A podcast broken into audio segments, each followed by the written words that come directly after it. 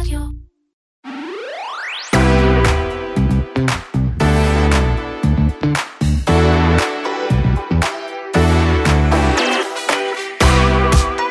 אחרי עוד שבוע של כותרות קודרות בתחום ההייטק, אנחנו רוצים לדעת האם פנינו באמת למשבר קשה, או רק לתיקון זמני בתעשייה.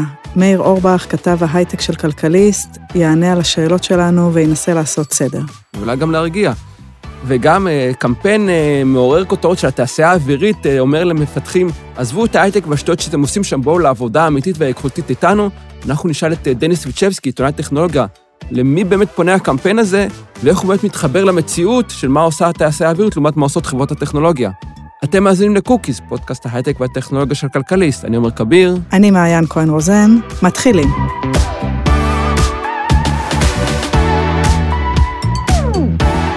אז השבוע החולף היה שוב אה, עמוס בכותרות ובתחזיות קודרות על קריסת ההייטק ועל קיצוצים צפויים. אז נמצא איתנו על הקו מאיר אורבך, כתב ההייטק של כלכליסט, והייתי רוצה להתחיל לדבר איתך, מאיר, על תמונה. התמונה של אה, מנכ"ל וויקס, אה, לבוש, אה, לא יודעת, כמו מדביר, או כמו, אני לא יודעת מה זה היה אפילו, עם שלט שכתוב עליו אין טקילה, אה, יש וויסקי, קיצוצים, או אין וויסקי, יש טקילה, קיצוצים, והיה ברור שזאת בדיחה, ואני מנסה להבין מה המסר של התמונה הזאת, זאת אומרת, מה אנחנו רואים כאן? מה, מה זה היה? תראי, אבישי אברהמי, יש לו הרבה זכויות בהייטק הישראלי, הוא הקים את וויקס, הוא השקיע במשקיע הכי גדול של מאנדיי, mm-hmm. הוא, הוא כנראה את הדבר השניים. הפעם הוא קצת, לדעתי, הגזים אפילו כלפי עובדי החברה. ביום שהחברה מודיעה על תוצאות מאוד לא טובות, אה, מצד אחד, אה, ועורכת מסיבה שבתזמון מדהים אה, מראה בזבוז כספים נוראי, שזה היה הסיבה שהוא עשה את השלט, כאילו היום נשתה רק וויסקי כי אין לנו טקילה, ובהתרסה, והוא כתב שם את זה בפירוש, זה התרסה נגד העיתונות הכלכלית, ובעיקר נגד הכתבת המדהימה שלנו, סופי שולמן, שכתבה כתבה על בצבא של וויקס, משהו שם היה מתריס ברמה של כאילו, אני חשתי שם שזה כאילו כמו ימי פומפיה, אתה יודע, ימי רומא האחרונים שהקיסר שר ורומא בוערת, זה הייתה התחושה שם, לא שההייטק בוער, לא שהכל מתמוטט, אבל ביום שאתה מקבל, מוציא תוצאות כאלה והמאה שלך קורסת, קצת רגע אחד של צנעה לא יזיק.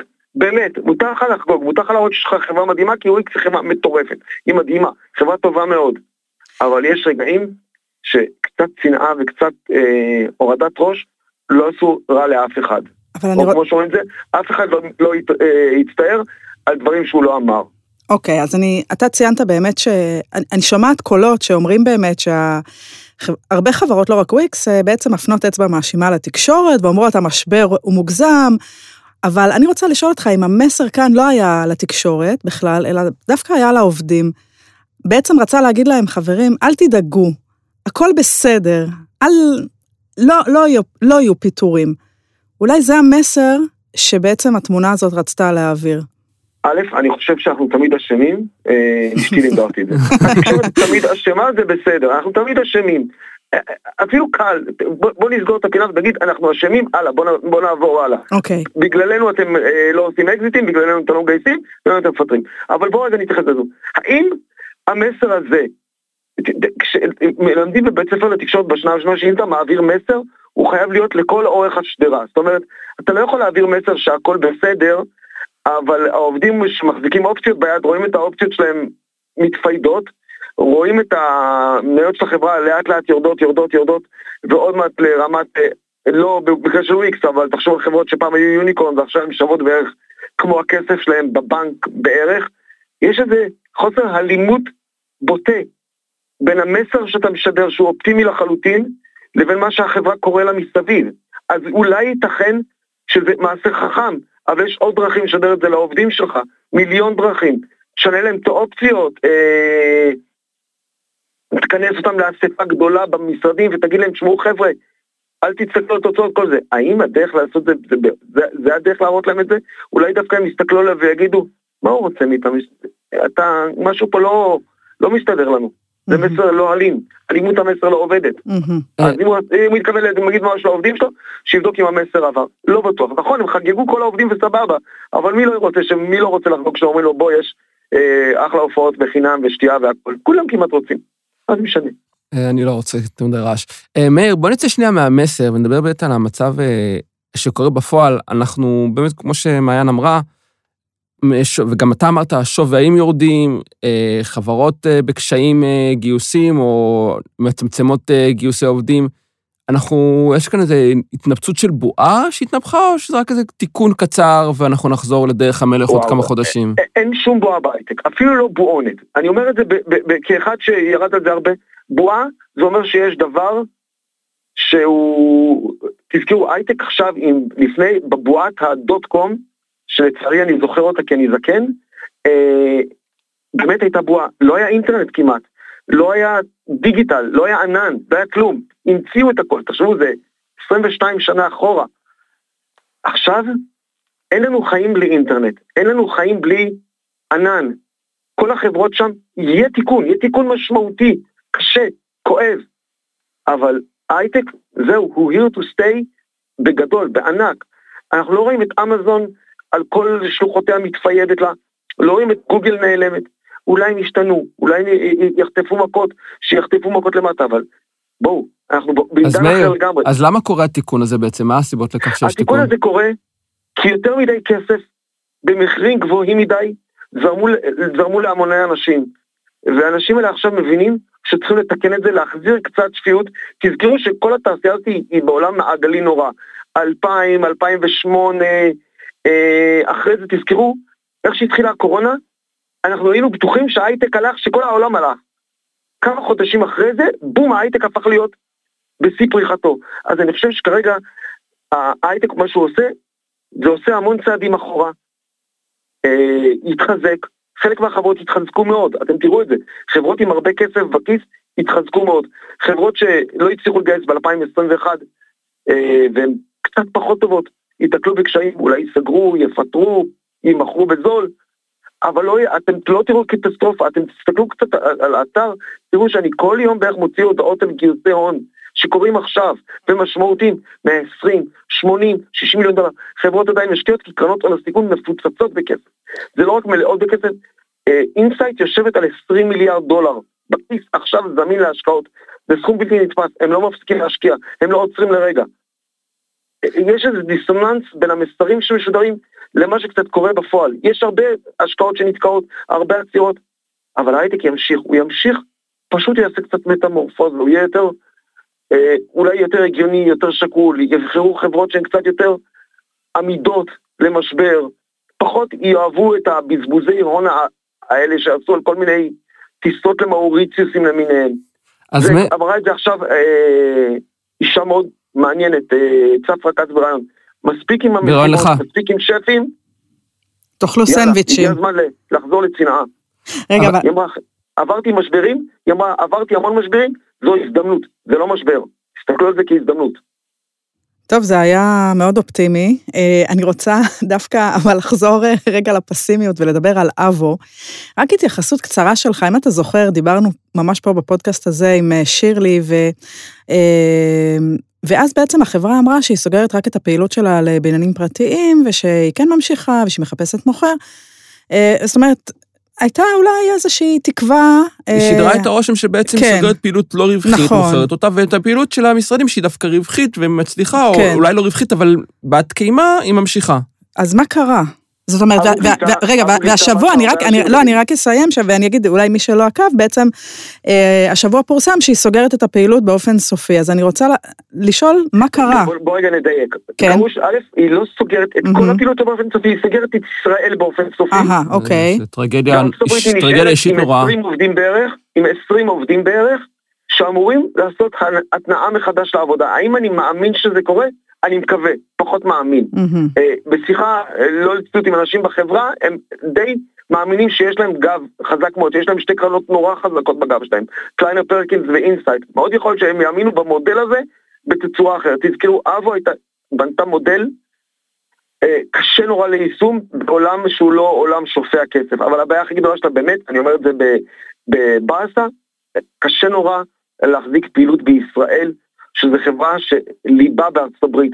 ישראל, אתה, אם אתה רוצה להחזיק פה פעילות שוטפת, אתה חייב לגור פה, לנהל פה, זה כמו, אבו בישראל הייתה כמו לנהל פה סופרמרקט. אתה לא יכול לעשות את זה בשלט מרחוק, אתה לא יכול לעשות את זה בלי שפע מזומנים, בלי להיות בעל ידע עצום בעולם הקמעונאות. הם לא היו שם. אז הם שכרו יותר מדי עובדים, בנו אופרציה מטורפת, שהמון אנשים אוהבו אותה, כולל אנשים שנמצאים ומדברים איתי כרגע. אה, אבל לצערם הרב, זה היה בלתי אפשרי לציין את זה, הם הבינו מהר מאוד שישראל הפכה להיות נטל, ולא רק פעילות זה. הם ניסו להרים פה פעילות שהוא, וכשלה לחלוטין. ולכן הקורבנות היו שוב העובדים המסכנים. וגם צריך עכשיו לזכור בהקשר של עולם ההייטק, שאבו היא סוג של WeWork, זאת אומרת חברה שהיא לא באמת חברת הייטק, אלא חברה שבמקרה הזה עשתה לוגיסטיקה ומשלוחי מזון, וניסתה להתחפש לחברת הייטק, וככה לרכב על הגל של הייטק, לא באמת הייתה חברת הייטק, זאת אומרת, לא בהכרח משליך על שאר חברות ההייטק בשוק. לגמרי, זו חברה שהיא ממש לא הייטק, יש לה בסיס הייטקי של אפליקציה להזמנות, אבל בוא נגיד ככה, היא, היא לגמרי חברה, היא, היא חברה שרקדה על גל ההייטק, ממש לא הייטק. אתה לא יכול להגדיר אותה כחברת טכנולוגיה, אין אה. פה טכנולוגיה מעמיקה. אה, טכנולוגיה מאוד בסיסית של אפליקציות לבתי מגורים. אז מאיר, אני, אני רוצה לחזור למה שאמרת קודם, שבעצם המצב לא כזה נורא כמו שהוא מצטייר, שיש הרבה חברות שמגייסות. אולי בכל זאת צודק מי שמבקר את העיתונות הכלכלית שכל כך מדגישה את השלילי וכמה קשה עכשיו, ולא מספיק מדגישה שלא מספיק מאזנת את המצב עם החיוב, ואולי באמת כן אנחנו קצת אשמים באיך שהמצב אני, מצטייר. אני אגיד לך את האמת, אני נורא רוצה להגיד דברים חיוביים, אבל כל שיחה שלי עם, עם אה, משקיעים, עוד תעקבו אחרי טוויטר. כל המשקיעים מספרים כמה אה, חברות צריכות להיערך לקשיים, כמה זה, הם, הם לא, אף אחד מהם לא, מעטים מהם משדרים את החיוביות שאני רואה. אני אומר לך הראשונה שראתה את חיוביות, ובגלל זה שמחתי לדבר איתה, זה צפרא כץ. שאמרו חבר'ה, תסתכלו על זה, זה משבר, אמנם משבר קשה, תתמודדו איתו, אבל זו גם הזדמנות, תסתכלו עליו. אני חושב שכדי לשדר חיוביות אנחנו משדרים, אני משדר את זה לפחות דרך הגיוסים הרבים שאנחנו עושים וכל מיני חברות שמגלים, לאחרונה גילינו כמה חברות כאלה נורא מעניינות כמו מאסטר סקול, קיסטרה, חברות שהן מגייסים 80 ו-100 מיליון דולר בעת הזאתי ממשקיעים איכותיים, יש המון חברות טובות שעדיין פעילות היום. כרגע אנשים מסתכלים נורא על הג'ונגל ורואים אותו בוער ולא רואים שהיער חזק מאוד. הוא לא בוער, הוא ממש לא בוער. הוא לכל היותר כרגע נתקל בקשיים, ואולי יכול להיות שזה יהיו קשיים קשים. אנחנו נראה, אנחנו נראה פיטורים ואנחנו נראה חברות שנסגרות, אבל זה לא כזה, כי זה אסון לכל היזמים ולכל העובדים שיפוטרו. אבל ההייטק לפעמים צריך אה, שידוד מערכות קצת. Mm-hmm. קצת איזה מכה קטנה, להוציא אותו מהאופוריה ומהמקום שהוא היה. אתם תראו שתוך שנה, שנתיים מהיום, הייטק יהיה בו, אנחנו נחזור לדבר על הבועה ואיך הם מגייסים כל כך הרבה כסף. זה אותו דבר, זה גלגל, פשוט זה חוזר כל הזמן. אוקיי, תודה רבה מאיר.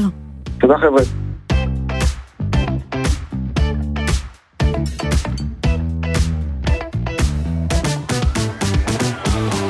מעיין, בטח אה, את כמו כל העולם נתקלת בשבוע האחרון בקמפיין הגיוס של התעשייה האווירית, שאומר, למה לך לפתח אה, מוצרים שגורמים לילדים להתמכר למשחקים, או לאנשים להמר באינטרנט, בוא תעבוד בתעשייה האווירית, גם תעשה הייטק וטכנולוגיה, וגם יכול תתרום טוב לעולם. תהיה פטריוט. פטריוט. קצת מתעלמים מכל המעורבות של התעשייה האווירית במכירת אה, נשק למדינות שאתה לא בדיוק אה, רוצה למכור להן נשק, כי לך תדע מה הן עושות שם, או יותר נכון מערכות אה, שונות, לא בהכרח נשק. ואנחנו רוצים לדבר על הנושא הזה עם דניס ויצ'בסקי, עיתונאי טכנולוגיה. שלום, דניס. שלום, שלום. אז דניס, לך יש זווית מעניינת לכל הנושא, ואתה אומר בעצם, אולי בתור צופה מהצד, הקמפיין נראה מצחיק, אבל לקהל יעד הוא מדויק ופוגע בדיוק איפה שהוא צריך לפגוע. כן, כאילו, בואו בוא, בוא נחשוב מקהל היעד. קהל היעד הוא הייטקיסטים, שאין להם בעיה מראש עם מה שהתעשייה האווירית עושה. ושעבורם, כאילו, העבודה הבאה שלהם, או באופן כללי הקריירה שלהם הם, הם כאילו אין להם בעיה עקרונית עם תעשייה אווירית הם פשוט כאילו מעולם לא חשבו על זה או חשבו על זה אבל לא חשבו על זה כעל הייטק מספיק הייטקי או באופן כללי חשבו על זה אבל לא ידעו שתעשייה אווירית מגייסת. אז עכשיו יש להם קמפיין שפוגע להם בדיוק בנקודה שהם חושבים עליה שזה כאילו הם רוצים לעשות טוב למדינה או whatever דרך פיתוח כלים ביטחוניים, אין להם בעיה עם זה. אז למה לא? אז כאילו מהבחינה הזאת, כל, לכל חברה, הרי כל חברה שעושה קמפיין, היא רוצה להדגיש מה מיוחד בה.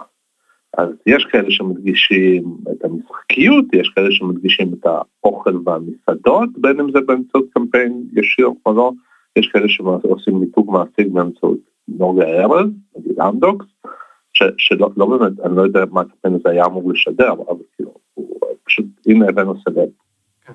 לייפסטייל. אמ, והתעשייה האווירית, אין להם סלב, אין להם כל כך uh, משחקים, אין להם שף, אבל יש להם את החלק העקרוני הזה של בואו לעזור פה.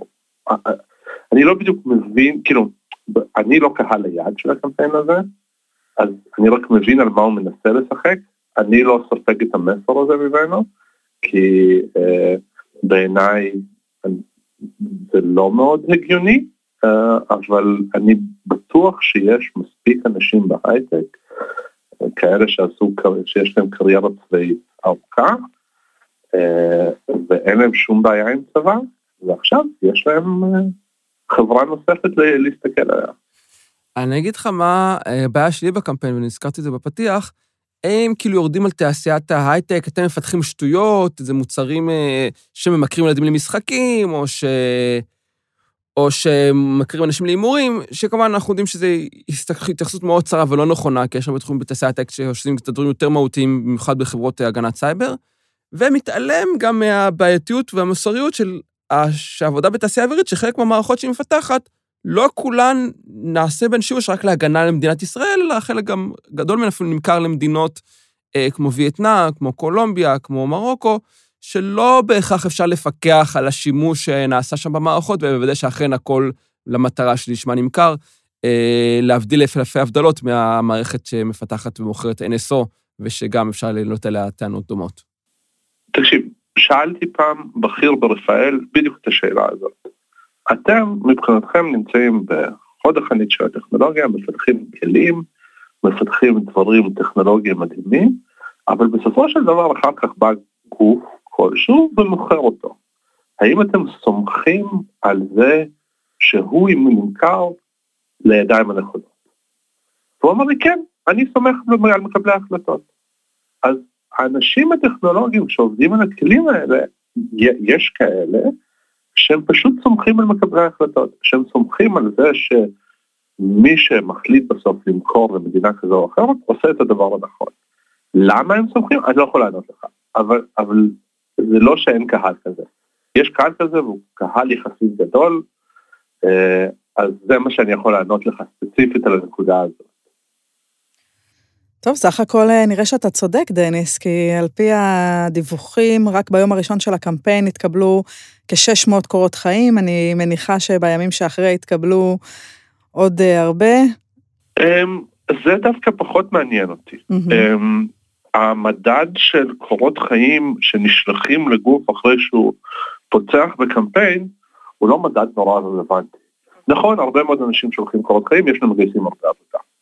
אה, יותר מעניין אותי האם זה העלה את אחוז המשתמש... את אחוז האנשים שמגייסים של התעשייה האווירית פונים אליהם, שזה מראש קהל רלוונטי, ואומרים כן בואו נדבר.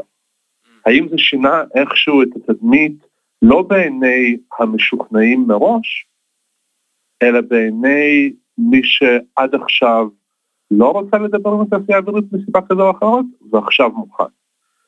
אה, את המספרים האלה הם כנראה לא יגידו, אבל זה מאוד מעניין.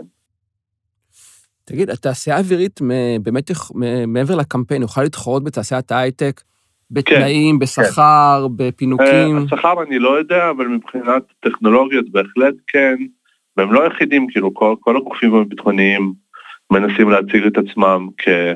מבחינה טכנולוגית כתחרותיים, תחשוב על זה שלרפאל יש עכשיו שני קומות אה, במגדל במרכז תל אביב ש, שנראים לגמרי כמו אה, חברת הייטק. מבחינה טכנולוגית הם, הם, הם לגמרי תחרותיים. לאן הטכנולוגיה הזאת הולכת, זה כבר עניין אחר. מעניין מה שהוא אמר על הקומות של אה, רפאל בתל אביב, כי יש כזה סוג של הייטקיזציה של תעשיות טכנולוגיות יותר משנות או מסורתיות, כמו תעשייה אווירית או כמו תעשיות, אה, או כמו גופים טכנולוגיים בצבא. אני הייתי לפני כמה בביקור באיזו יחידה טכנולוגית של חיל המודיעין, שהם פשוט יושבים מתוך אה, מתחם של עבודה שיתופית, שיש להם אולי מקום סגור, עם כאילו שומר בכניסה, ורק מי שיש לו אישור יכול להיכנס למתחם שלהם, אבל כאילו, את יודעת, בניין מגור, משרדים, תל אביבי רגיל, מתחם עבודה שיתופית, יש שם את המשרדים של היחידה הטכנולוגית, נראה כאילו בחיל המודיעין, ממש כאילו נעשה מאמץ לעשות הייטקיזציה לתחומים שהם יותר... אה, חייבים, אם כן. אתה רוצה שאנשים יבואו לעבוד אצלך, כן. אתה לא יכול להציע להם יותר את הצריפים המתקלפים. כן. שהיו פעם. כן, זה מקום, הם עובדים במגדל הזה ברחוב הארבעה, המגדל הזה שמול מול מסעדת מסה, מי שמכיר, לא זוכר של המגדל. ממש כאילו מגדל, מקום הייטק לכל דבר, נראה, חוץ מזה שאנשים שם במדים, נראה ממש כמו משרד הייטק. כן. חלק מהמגמה.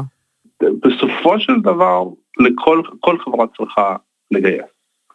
ולכל חברה צריכה למצוא איך לגייס. בתעשייה האווירית חושבים עכשיו שהדרך שלהם לגייס אנשים היא באמצעות קמפיין של uh, פטריוטיות. Uh, האם הם צודקים? רק הם ידעו את זה, אני די בטוח שהם לא יספרו גם אם הם לא צודקים, אבל אינטואיטיבית זו הפנייה ההגיונית לקהל היעד. דניס, תודה רבה. בכיף, בכיף.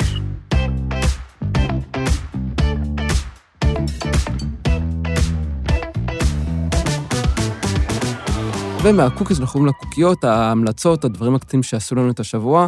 מעיין, הקוקייה שלך. הקוקייה שלי היא סדרה בנטפליקס, שוב, שאני, יכול להיות שכבר דיברתם עליה פה mm. בפודקאסט בעבר, Better Call Saul, הספין-אוף משובר שורות. כן, לכן אה, דיברנו על, אני, בכל דיברנו על הפודקאסט שלה, אבל אה, זה היה כאילו המלצה משתמעת גם על הסדרה, ואת מעלה את ההמלצה יותר ישירה, אני מבין. נכון. אה, אז לא, אז יש לי גם המלצה עקיפה. זאת אומרת, קודם כל, ברור שהסדרה, עכשיו זו העונה האחרונה, השבוע יהיה ה mid season finale, שזה אני מצפה למשהו דרמטי.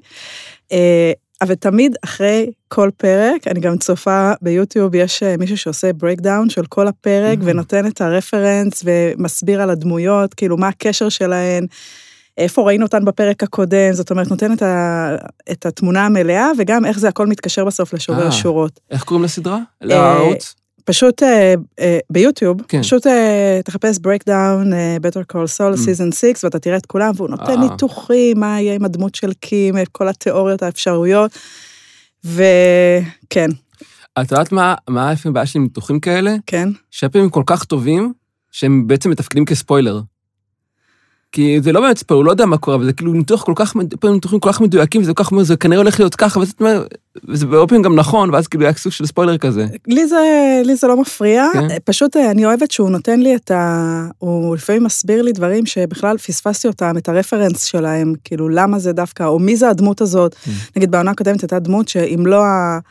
ה breakdown הזה, בחיים לא הייתי זוכרת אותה, כי הרי העונות הקודמות היו כל כך מזמן. נכון. אז uh, כבר שכחתי הכל, וזה מזכיר כן, לי. ו Breaking Bad עוד בכלל לפני יותר מעשור, אני חושב, כבר מדברים כאן. בדיוק, למרות שזאת הזדמנות טובה גם לראות אותה שוב, אה, כמו שעשיתי גם את זה לא מזמן. כן, ואני חושב Breaking Bad, רק כאילו, כשהייתה העונה האחרונה, מה שרק התחלתי לראות אותה לפני העונה האחרונה, וזה דווקא היה טוב, כי הייתי, מה זה מתבאס אם צריך לחכות כל כך הרבה לעונה האחרונה? לגמרי, לגמרי. כי אז יכולתי לראות ישר, כאילו, נכון. זה היה מצוין. אה, ואז ראיתי אחר כך עוד פעם ישר עוד פעם את הסדרה, הייתה ממש מצוינת. כן. טוב, אז אה, מה הקוקייה שלך אומר? אני רק אגיד לך לפני קוקייה כן. שאמרת שהיא בנטפליקס, אבל היא גם בעצם זמינה גם בכל, ב-yes ובהוט כן. ובכל הפלטפורמות, אז אה, נכון, לא אני פשוט כבר לא בפלטפורמות האלה, נכון. אז בשבילי זה נטפליקס, אבל נכון, אתה צודק. כן. אה, אז הקוקייה שלי, אה, אני תמיד קצת התלבטתי אם לתת איזה סיפור משעשע, ואז אמרתי לי בעצם זה לא כזה המלצה, או, או להגיד מה אני קורא עכשיו, שזה גם המלצה כזה קצת אה, מביכה, כי התחלתי לקרוא עוד פעם את מחזור שער המוות, שזו סדרת פנטזיה משנות ה-90 של מרגרט וייז וטייסי היקמן, היוצרות של רומח. היוצרים של רומח הדרקון, והיא טובה, אבל היא לא מאוד טובה, אז אני לא יודע אם כאילו ממליץ עליה, אז אני בכל זאת אני כן אתן את הסיפור שסיפרתי לך קודם. אמ, שישבנו אתמול, אני, ענת, אה, אני בת זוגי ענת ושני הילדים שלנו בצפון אברקסס, אה, ושולחן לידינו יושב אה, שלום חנוך, ועוד מישהי, אני מניח, אולי זוגתו, אולי ידידה, ובשלב מסוים הבן שלנו הקטן, בן שנתיים, מתחיל מאוד לבכות, היה במצב רוח לא טוב, והבת זוג של שלום חנוך, מי שהייתה איתו, פשוט מתחילה לצעוק עלינו, איך הוא בוכה, ולמה לא מרגיעים אותו, והיא שילמה לזה הרבה כסף, אז הנה, סיפור משעשע על שלום חנוך. ואיך היה האוכל אבל? האוכל היה מצוין. אוקיי, אז גם... האוכל מצוין. אז הנה, יש לנו גם אה, גם נוצה. משהו טוב כן. בסוף. זה הפעם היחידה שהילדים אוכלים קישואים כשהם שם. אוקיי? מי שרוצה להאכיל את הילדים בקישואים, יודע לאן ללכת. כן, וזה עולה רק איזה 50 שקל, שלושה קישואים. אז זה לא יהיה הקוקיות והקוקיס שלנו לשבוע, אני עומר כביר, אני מעיין כהן רוזן. תודה לאופיר גל מסוף הסן studios, ואם אהבתם אותנו, חפשו אותנו ב Google Podcast, Apple Podcast, Spotify, איפה שאתם מאזינים לפודקאסטים שלכם וירשמו לנו. אנחנו נצא להפסקה לשבוע הבא, נחזור בעוד שבועיים, להתראות. ביי ביי.